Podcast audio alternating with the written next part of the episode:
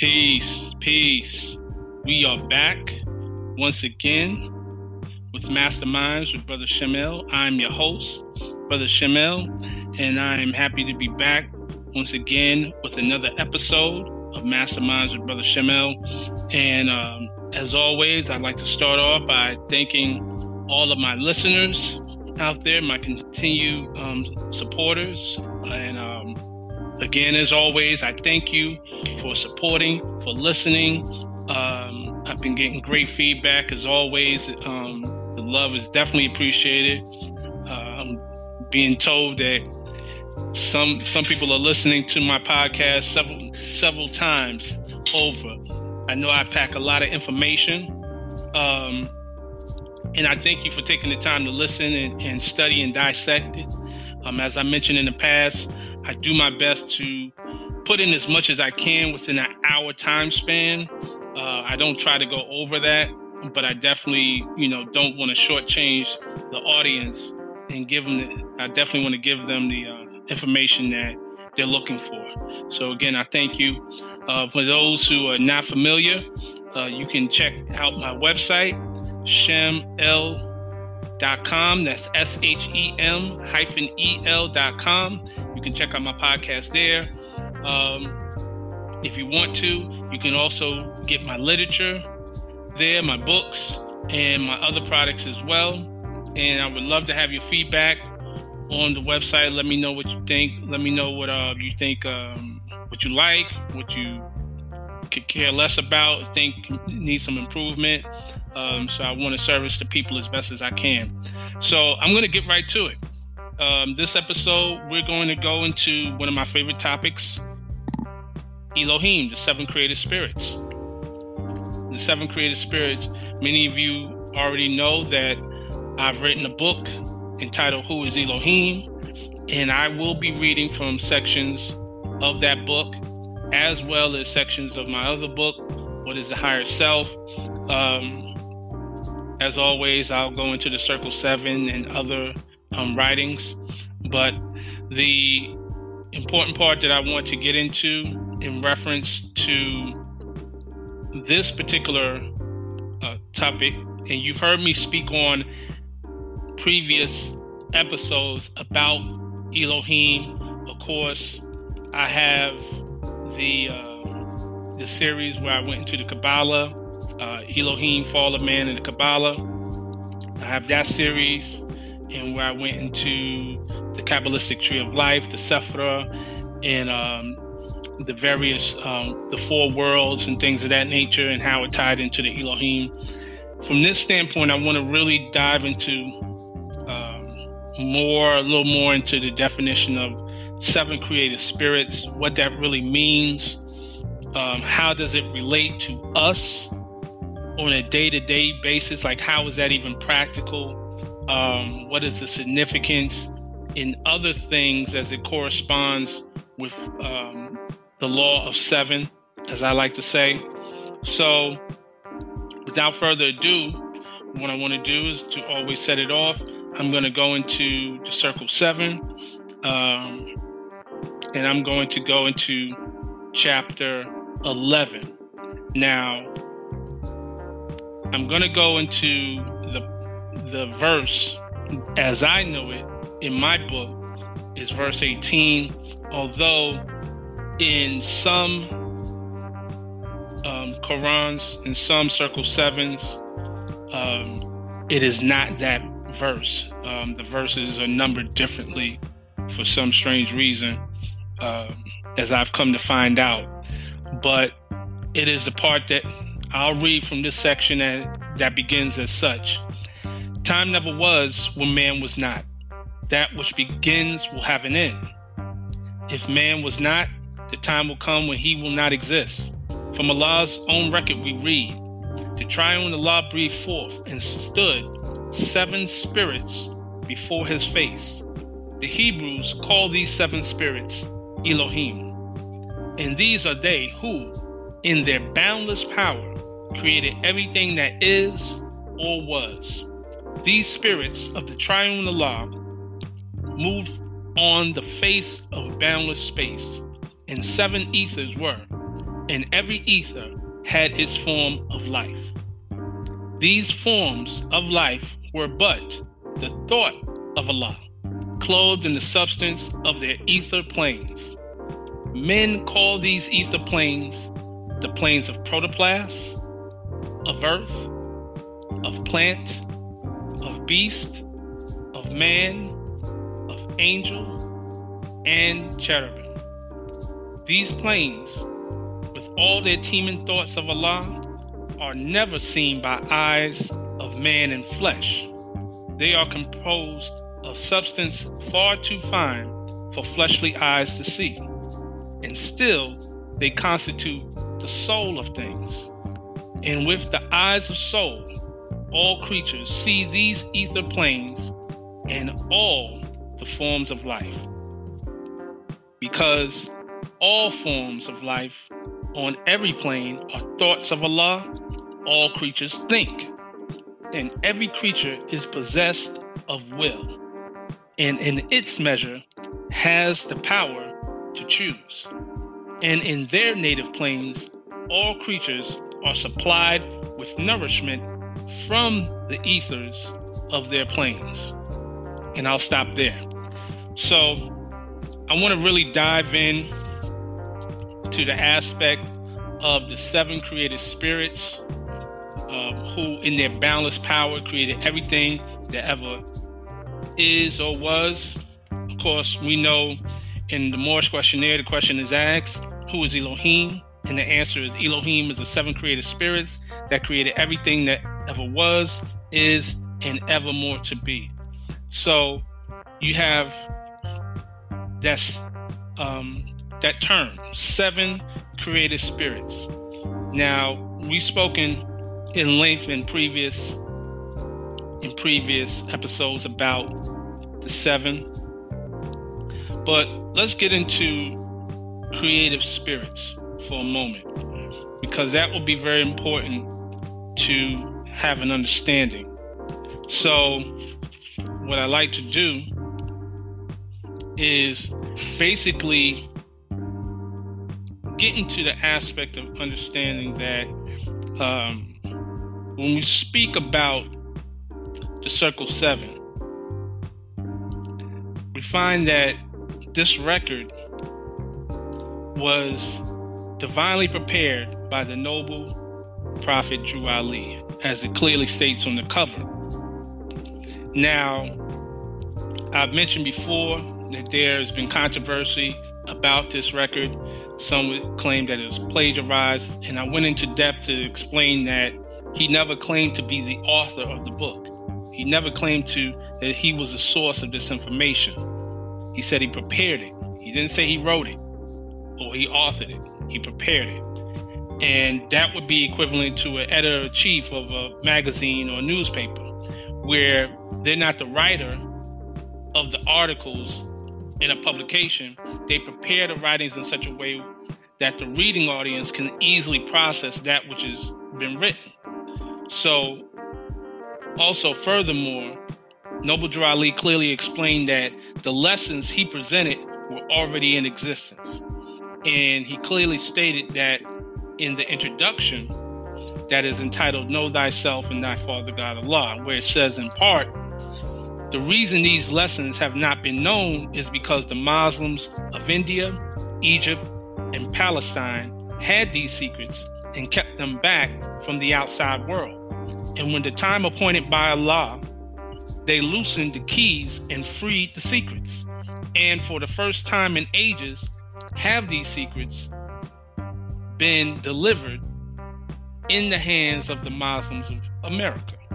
So the very introduction of the Circle Seven confirms the fact that Noble Ali was the first uh, melanated, melanized individual in America to present such mystical teachings to the public, right? Because remember, of course, these at, at one time they kept it secret. It was only in certain circles, you know, certain secret societies. Now, these teachings include knowledge about Elohim. Now, Elohim is seven as created spirits, operate in, pla- in the planes of ether, also called Akasha, right? Akasha is a Sanskrit word that means ether. The fact that Elohim are created spirits mean that they have power of creativity. Now, what is creativity? Creativity is a phenomenon by which something new and valuable is created. The scope of interest in creativity includes a multitude of definitions and methods involving various disciplines. Now, it is said that there are over 60 different definitions of the word creativity in existence. The etymological root of the word comes from the Latin word creatus, literally meaning to have grown. This literally means that creativity is a growth process. Creativity does not come about from a state of nothing. This growth process, known as creativity, starts from a seed, which is a thought of the divine, of the omnipotent, right? And this process is described in detail in the first chapter of the Circle Seven, where it says, in part, the thoughts of Allah are the everlasting of the past unto the never ending days to come. And so is man, the spirit man. But man, like every other thought of Allah, was but a seed, a seed that held within itself the potencies of Allah, just as the seed of any plant of earth holds deep within itself the attributes of every part of that especial plant. So, spirit man, as seed of Allah, held deep within himself the attributes of every part of Allah.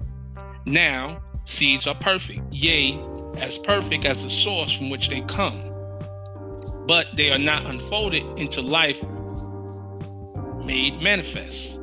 The child is as perfect as the mother is. So, man, the seed, must be deep planted in a soil that he might grow, unfold as the bud unfold to show the flower.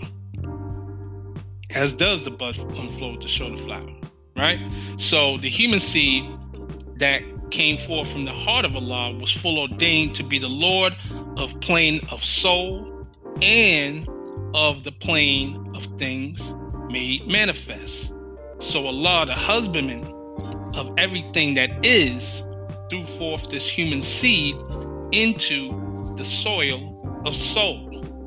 It grew apace, and man became a living soul. And he became the Lord of all the kingdom of the soul, heart. Now let every creature hear. The plane of soul is but the ether of the spirit plane vibrating not so fast. And in the slower rhythm of this plane, the essences of life are manifest. Now that's very key because it's dealing with a science of manifestation, which we can do a whole episode on manifestation. I know that's a very popular thing that, that's talked about, you know, how to manifest things. But if you notice, it's telling you that the ether from the spirit plane slowing down its vibration are basically resulting in life manifesting. So everything starts from the thought. So the first chapter of the Circle 7 clearly describes how creativity is a product of thought. Elohim is defined as the seven created spirits. Thus, Elohim created things through the power of thought. In fact, in the Circle 7, as I mentioned before, we already stated, it states that from Allah's own record, we read the trial triune Allah breathed forth and stood seven spirits before his face. The Hebrews call these seven spirits Elohim. And these are they, in their boundless power, created everything that is or was, right? So let's get to this. What is thought? Thought is defined as an idea, plan, conception, or opinion produced by mental activity. Let me repeat that. Thought is defined as an idea, plan, conception, or opinion produced by mental activity. The etymology of the word thought comes from an old English word meaning to conceive of in the mind. So that's conception. This proves, in fact, and provides insight into the fact that thought is a conception, that is, birth. Right? So, seed, birth, right? To grow. You following now? So, thought grows by way of creativity. You plant the seed, it gives birth to a thought. You're giving birth to an idea, and it grows. As it grows, that's the creativity process, right? That's why if you have people who are into business, nothing ever really, you know, the, the greatest business plans don't really succeed, that the greatest business plans succeed by virtue of the creativity the create the creativity process, meaning the the nurturing of the idea to bring it into fruition. Oh well, you know, you got an idea. Well, you know, I want to uh, start a record label. You know, okay, so what it takes to start a record label? Well, we can't do this. Okay, well, let's try to do it this way. You know, since we can't go get a major distribution deal, let's go through iTunes and work it that way. Let's hit the streets. You know, let's start regional and then we can build up nationally and internationally. So I'm just using a, a real generic um, analogy to give you an idea of the fact that the end part of a successful uh, record label, such as a No Limit, you know, or a Bad Boy, whatever, they didn't just happen overnight. It was a process, but it started with that seed, which was the thought. Okay, so I want to address um, some aspects of the creative spirit. So, one of the things we would have to also ask the question, and we've talked on this before, is what is spirit? Okay? Because we know that in the questionnaire, Key 97, who is Elohim? Elohim is the seven created spirits that created everything that ever was, is, and ever more to be. You got the creativity part, what about the spirit? You say spirit. Some people don't even have a clear conception of spirit. Some people don't know that there's a difference between spirit and soul. So, what is spirit? So it is important to define exactly what a spirit is.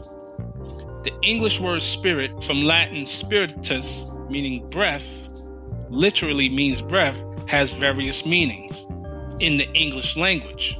But remember, I just told you that the etymology of the word, the spirit, it comes from the Latin word meaning breath. So now, when you hear in the Moorish questionnaire, what is truth? Truth is ought. What is ought? Ought is Allah. Can truth change? Truth cannot change or pass away. What other name do we give to truth? Holy breath, right? What do you have to say about the holy breath? All we can say is that it is great, it is good, it was, it is, and evermore to be. Amen. So now you're seeing the connection between that holy breath, right, which is the truth, ought, and the Elohim. But let me go further. Let me expound on spirit. Most of the definitions of spirit relate to a non physical substance which animates the physical body.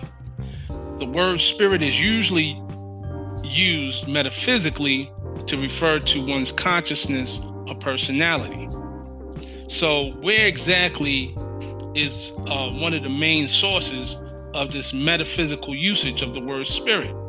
So, when we look into that, we go back to the Arabic language where the word for spirit is nafs. Nafs is a cognate of the Hebrew word nephesh, which occurs in the Quran of Mecca or the Great Quran of Muhammad multiple times and means self. Nafs, uh, which is Nun Fa Sin in Arabic or N A F S in the English spelling. It is translated as self or the ego, the psyche, or the spirit.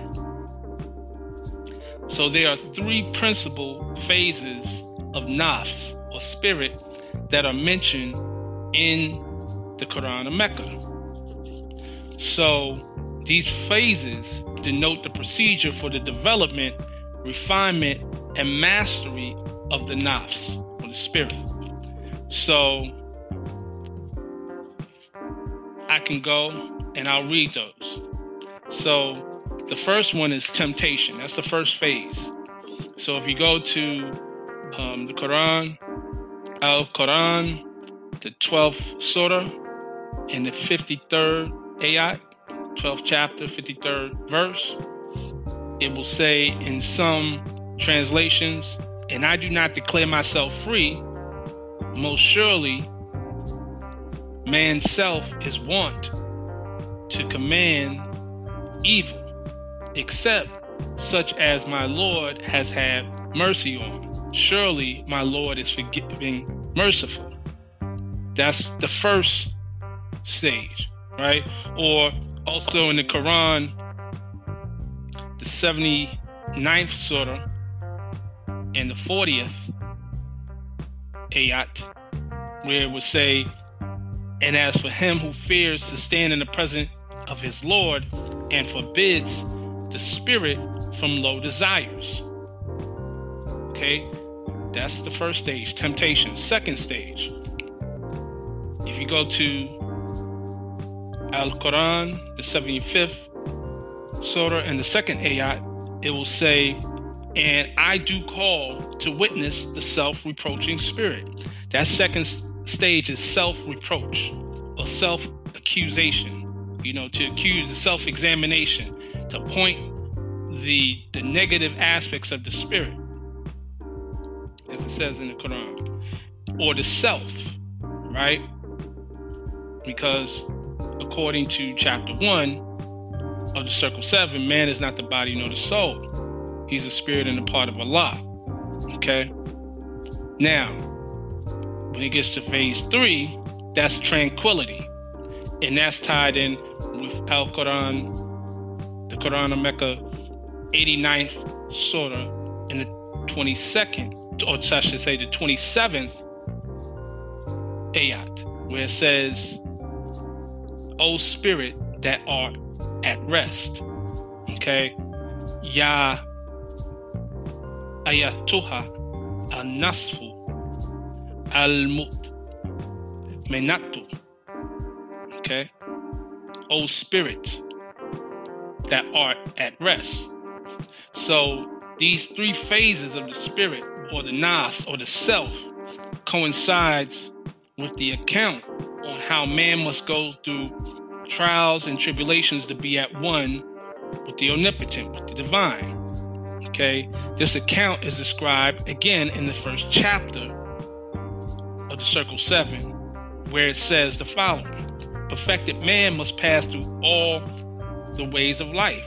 And so a carnal nature was full manifest, a nature sprang that sprang forth from fleshly things.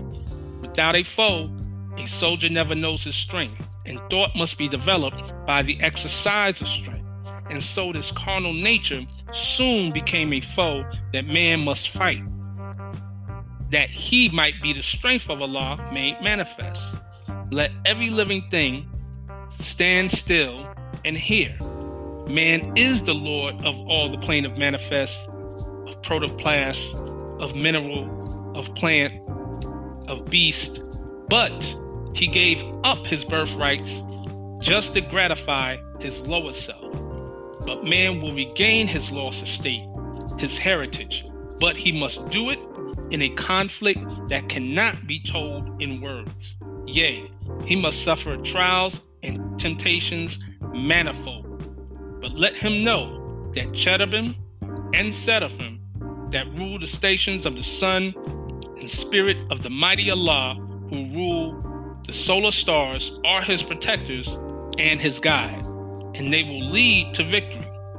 Man will be fully saved, redeemed, perfected by the things he suffers on the plane of flesh and on the plane of soul. When man has conquered carnal things, his garb of flesh will then have served its purpose well, and it will fall, will be no more. Then he will stand untrammeled on the plane of soul, where he must full complete his victories. Unnumbered foes will stand before man upon the plane of soul. These he must overcome, yea, overcome them every one. Thus, hope will ever be his beacon light. There is no failure for the human soul, for Allah is leading on and victory is sure. Man cannot die. The spirit man is one with Allah, and while Allah lives, man cannot die. When man has conquered every foe upon the plane of soul, the seed will have full opened out, will have unfolded in the holy breath. The garb of soul will then have served its purpose well, and man will need it nevermore. It will pass and be no more, and man will then attain unto the blessedness of perfectness and be at one with the law. So, in that portion of the circle seven, it is important to note that at the end of that, it mentions the holy breath. As mentioned before, the English word spirit comes from the Latin word spiritus, which means breath. You can see this in the words like respiration, inspire, and perspire, right? The spiritus, spiritus. This is also confirmed in chapter 8 of the Circle 7, verse 9, where it states, And Jesus said, The holy breath cannot be seen with mortal eyes, nor can men see the spirit of the Holy One. Okay? And again, it's also confirmed back when we talked about in chapter 11, where it says, The triune Allah breathed forth and stood seven spirits before his face. This proves that Elohim is a product of the holy breath. Okay? And as I mentioned in that questionnaire, the question is asked, What have you to say about the holy breath? All we can say is, It is great, it is good, it was, it is, and nevermore to be. Amen. Now, the interesting thing to note about the word Amen, which is said to mean so be it, is that it actually originates from an ancient Kemetic word pronounced Amen, Aman, or Amun, which translates as hidden one. This explains why it is said that the holy breath cannot be seen with the mortal eyes. And in ancient Kemet, Amen represents the classical element of air by way of wind, right? And I'm going to get into a little later about the connection between the word amen and a certain part of your brain later on. So, we will also get into a little later about what are the classical elements and a little bit more in our next section.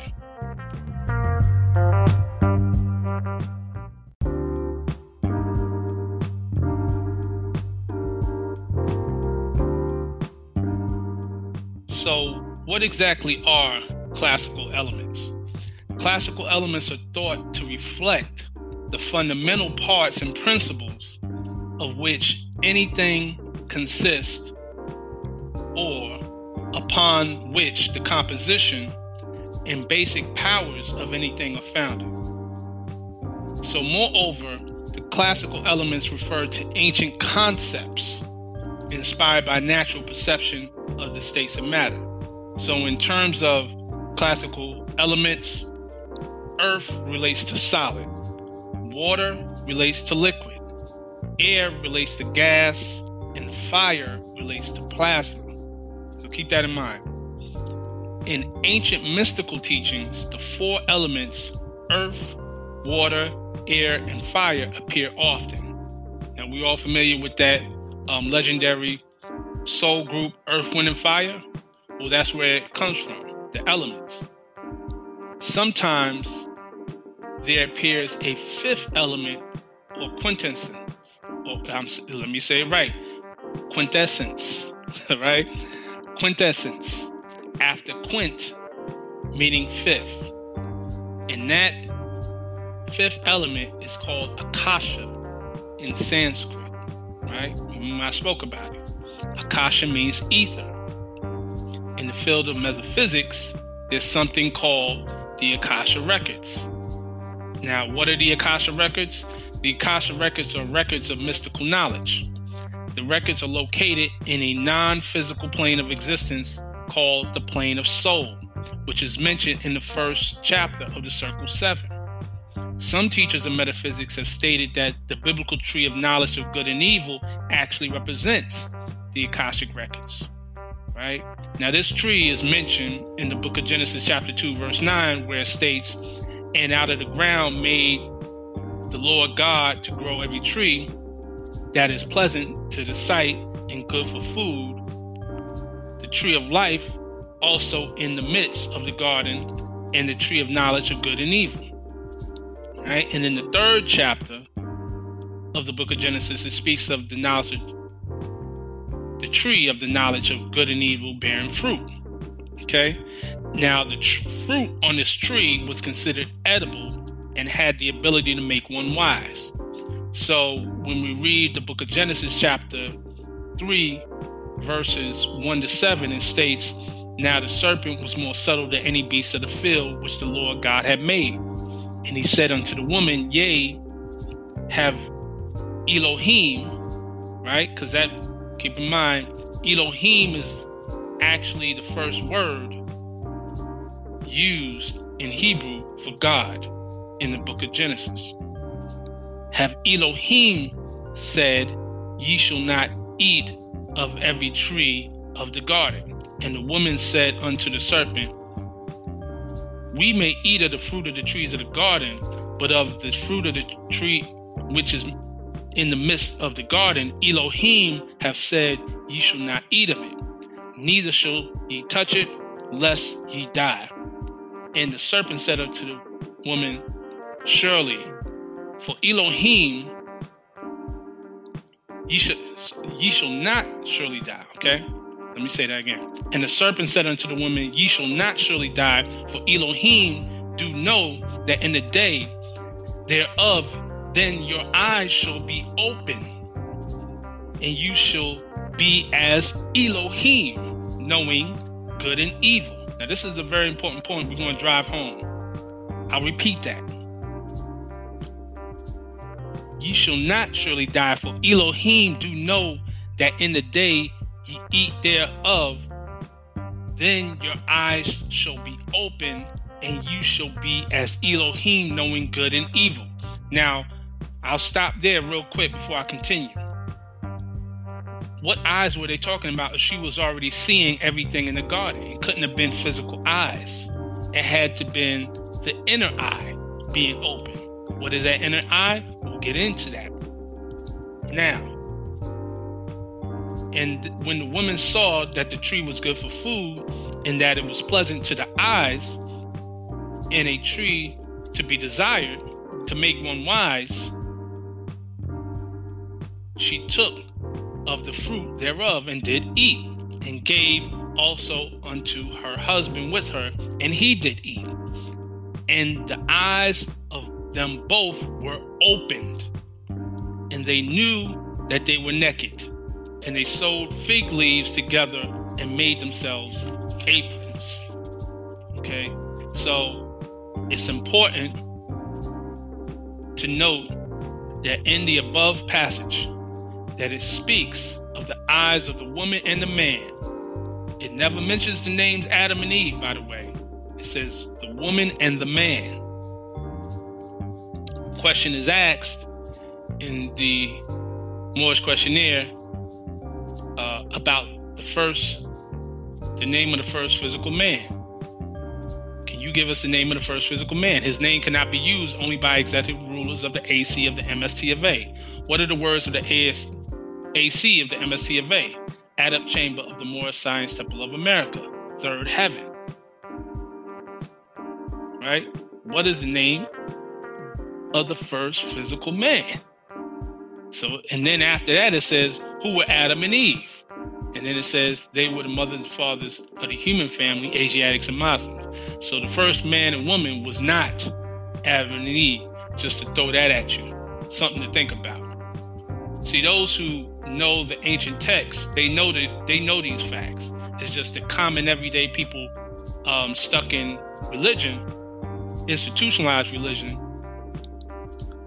the the clergy, um, not the clergy, but the the congregation, the laymen, they don't know this.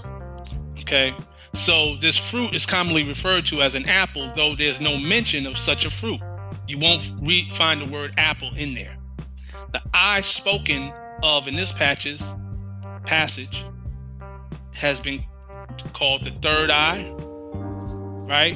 Some would say it's more correctly the first eye also the inner eye, which is scientifically known as the pineal gland in human beings. Now, what is a third eye, you say? In metaphysics, when they say the third eye, they're referring to an invisible eye which gives perception beyond physical sight. It refers to the gate that leads to ether planes of higher consciousness. In the circle seven, it refers to the inner eyes as eyes of soul. And I spoke about that, right? We just mentioned that in chapter 11. Okay, so I won't go there again. But one of the things I want to um, speak about is that among the ether planes is where one can access the Akasha records via the opened inner eye. And now the Akashic records is also referred to in the book of Enoch, which is not in the Bible as the tablet of heaven. So in the book of Enoch, chapter 92, verse 3, it states, quote, Concerning these things will I speak, and these things will I explain to you, my children, I who am Enoch, in consequence of that which has been shown to me from my heavenly vision and from the voice of the holy angels have I acquired knowledge and from the tablet of heaven have I acquired understanding. It should be noted that in that passage, Enoch speaks about having heavenly vision, which would have to have come from his inner eye being open. By way of the inner eye, pineal gland, Enoch was able to read and understand the tablet of heaven, i.e., the Akashic records. So, let me get to a point. It also mentions about angels. One of the things I want to speak about so we can really drive home is the archangels. Okay? And this is going to be important, right? Because basically, this is going to tie into the seven creative spirits. It has been said that the seven creative spirits are the seven archangels. Now, so therefore, the questionnaire coincides with the book of Revelations, right? In key 98, the question is asked, What is Elohim sometimes called? The answer to that is the seven eyes of Allah. That coincides with Revelation chapter 5, verse 6, which states, And I beheld, and lo, in the midst of the throne and of the four beasts, and in the midst of the elders stood a lamb as it had been slain, having seven horns and seven eyes, which are the seven spirits of God sent forth into all the earth. All throughout the book of Revelations, there's mentions of seven spirit angels or seven spirits. These angels are actually archangels. They are usually accompanied with seven stars, seven lamps or seven trumpets. The seven angels are responsible for the opening of the seven seals. In fact, the circle seven is also, or I should say, the official title of the book, which is the Holy Quran of the Moorish Science Temple of America, also has been referred to as the Holy Quran of the of the of the Moorish Holy Temple of Science is referred to by those within that circle as the circle seven, as I mentioned, always mentioning, or the seven seal. Okay. Now, also there's a mention in that verse that I mentioned in chapter five of Revelations of horns, and that's going to be key when I get into it. So now, before I even go there, I'm going to get into that aspect, but I, I, I want to make sure I, I drive this point home, and I'm going to go back to the archangel degree. But I'm going to kind of jump a bit. Um, one of the things when we deal with the principle of seven is you see seven is all throughout. Seven is the is the number of perfection, right? For those who know numerology. Okay. Now, seven is mentioned all throughout the Bible as well as other writings as well. It's a very important number. Now, many mystical systems connect each archangel with one of the traditional seven luminaries. Now, the seven luminaries are seven visible objects in the heavens that move counter to that of the other celestial objects. And they are the following the moon, Mercury, Venus, the sun, Mars, Jupiter, and Saturn. Those are the seven luminaries. Okay? However, there's a disagreement as to which archangel corresponds with the celestial body. And there's even a further disagreement as to the names and the functions of the seven archangels. Um, different um, societies will have different lists of names, um, but we'll, we can get into that later. So, if you read Revelations chapter 1, verse 20, will say the mystery of the seven stars which thou sawest in my right hand and the seven golden candlesticks. The seven stars are the angels of the seven churches, and the seven candlesticks which thou sawest are the seven churches. It should be noted that there exists a seven star constellation called Pleiades. In astronomy, the Pleiades is also called seven sisters. And I want to give honors to the brother who actually asked me a question about the seven sisters, and I'm going to answer that question. I gave him the answer, but I'm going to go into that in this podcast. So, Pleiades is an open star cluster, right? It's a cluster most visible to the naked eye in the night sky. It's mentioned in the Bible. In the Bible, Pleiades is, is mentioned as, um, in the Hebrew word, is Kima, three times and it's always mentioned in conjunction with Orion. Okay, so I'm going to give you brief, and I'm not even going to. Um, I'll read one of the um, verses, uh, which is the book of Job, verse uh, chapter nine, verse nine. That's very uh, law governs all events. We spoke about nine in the previous episode.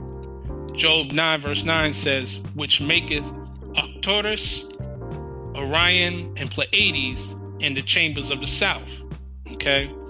Um, it's also mentioned in the book of Amos, chapter 5, verse 8, in the book of Job, chapter 38, verse 31. So those are three sections in the Bible where Pleiades is mentioned and Orion is mentioned. Okay. So you know it's important. So the question was asked to me about channeling the energy of the seven sisters or the energy of the Pleiades star constellation. So, in various um, theosophical um, New Age societies, they speak in reference of the seven cosmic rays that can be channeled through or from the seven sisters, those seven stars, right? And remember, the seven stars are mentioned in the book of Revelations. So, what this has to deal with a lot is the pineal gland. I spoke about the pineal gland earlier, and I'm going to get more into it. So, one of the things you have to realize is that um, the pineal gland, in conjunction and in cooperation with the hypothalamus, can actually help us access that energy, that cosmic star energy from that region. Okay. And to many people, that, you know, many people are not familiar with that. Like, how can that be even the case? How can you even speak of that in that context? So, what I want to say is this.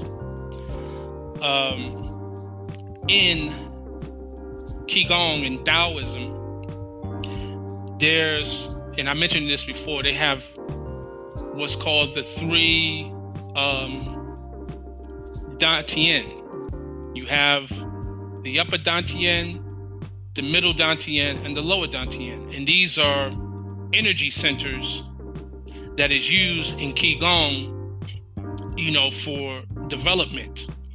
Um, the lower Dantian is about two to three inches below the navel, right? The middle Dantian is somewhere around the solar plexus area, and the upper Dantian is in your upper, in your head area, around the area of the um, pineal gland, in the crown area, right? Interestingly enough, the upper Dantian is also called the crystal palace or the crystal room, which is synonymous with the crystal city mentioned in the book of Revelations.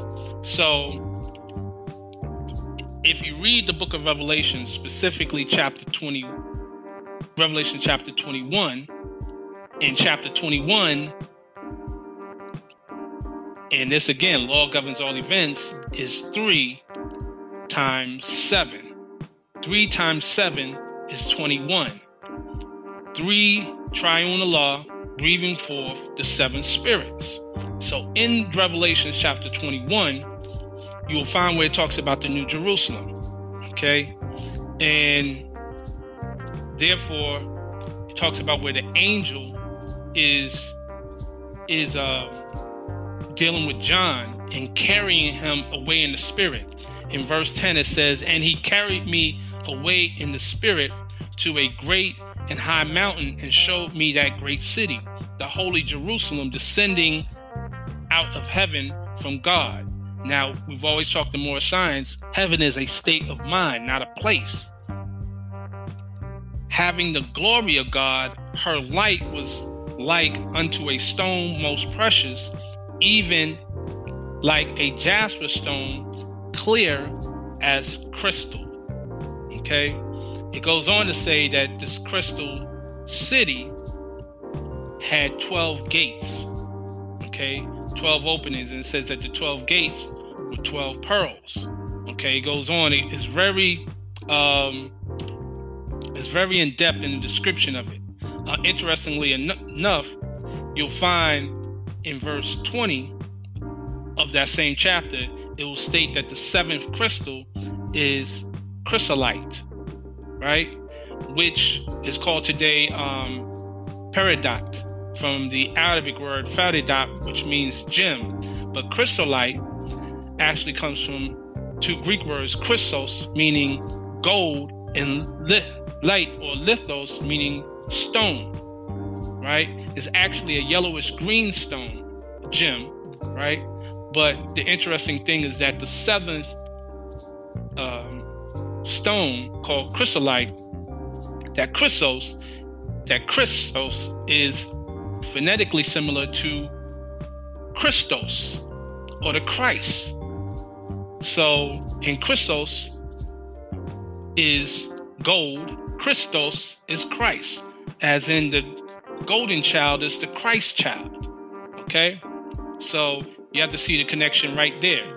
So to and I'm gonna speed it up and kind of wrap this up in a way to concise it because I know we don't I don't want to go too long, but they there's a type of meditation that deals with focusing on the crystal palace or the crystal city, which is the upper Dantian.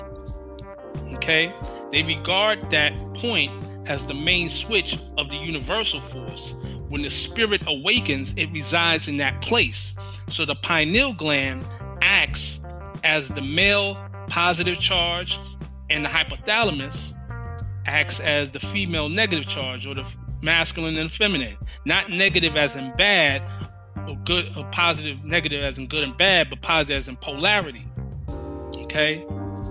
So they are when they are connected, they give a powerful balanced force. So by focusing on the center and picturing, visualizing the seven stars, the seven sisters, right?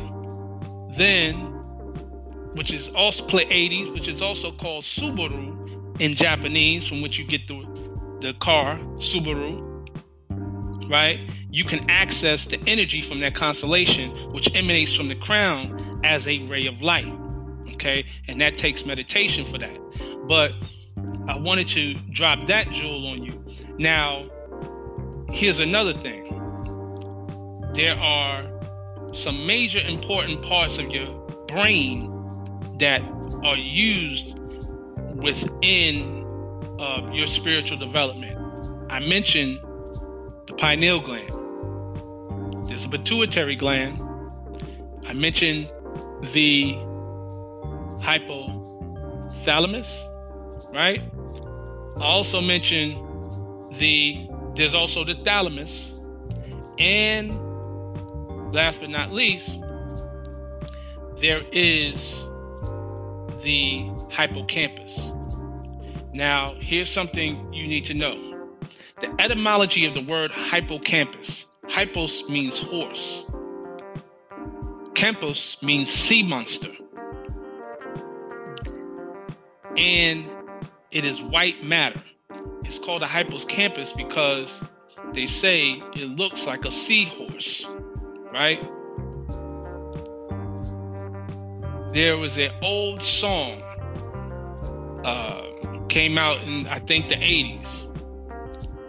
The song pretty much says the following: If you want to ride, don't ride the white horse. Now, those who are familiar with that terminology know that the white horse is a term used for cocaine or heroin right? That's that's a slang term. Now, why would they say that? Why would they refer to that? And why would they make that statement, riding the white horse? Okay. Could it be now some would say because it's the powder, but interestingly enough, abuse and usage of cocaine and heroin affects the hippocampus area of your brain, which is responsible for memory, and it damages to a point where you will have a hippocampal stroke. Don't believe me? Look it up. So it's interesting that they connected that song about riding the white horse to those particular drugs and the, the usage of those drugs directly affects and damages the hippocampus area of your brain. So these are various things that we have never been made aware of to see that we are always taught from a religious institutionalized religious concept that these things are outside of you the crystal city like it's something like a ufo is going to come out the sky no the crystal city or that crystal palace crystal room is within your own brain right? That's the upper Dantian, that source of energy which you channel, right? To get those cosmic rays of light, or what they would call the force of heaven, the universal force. Okay? And so in the angels, mentioned in the in that book of Revelation, right? We teach in more science. The question is asked, what is an angel? The answer is an angel is a thought of Allah manifested in human flesh. So that thought of the divine manifested in human flesh, that thought you use the focus to carry you up, to raise your vibration up to your upper Dantian region around the pineal gland, opening it up. Your eyes being open and being as Elohim, as gods, as the part of the, the creative spirits. Okay? So it all ties in together. This is all demonstrations of you um, raising up to your higher self, to your God self. Now, going back to the archangels, um, as I wrap this up, you know, the question asked is what are archangels? Archangels are angels of high rank. Although there are beings similar to archangels found in various spiritual systems, such as the Ennead of ancient Kemet, uh, what is called Egypt today, the word archangel is often associated with the uh, the Abrahamic religions, that being Judaism, Christianity, and Islam. So the earliest mentions of the seven archangels is in the book of Enoch. Remember, I talked about the book of Enoch before. Now, the book of Enoch is in the the language of Ethiopia, Gais, right? Or Jiz, uh, with Aramaic sections from the Dead Sea Scrolls. But that particular language that it is is strictly found in the region of what's called today Ethiopia, which was known as Kush before. So we know that this is of African origin, right?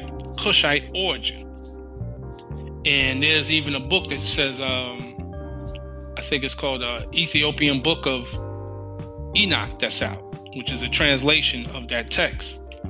So in the Circle 7, it speaks about Cush, specifically in chapter 47, verses 2 to 4, where it states, Old man Cush and his family are the first inhabitants of Africa who came from the land of Canaan. His father Ham and his family were second. Then came the word Ethiopia, which means the demarcation line of the dominion of Amexem, the first true and divine name of Africa. Okay, so in the book of Enoch, the 20th chapter, it gives you the names, the first names ever given in terms of the archangels. Okay, so you go from there, and then you can tie it back to Genesis chapter 6, where it talks about Beni Elohim or the sons of God.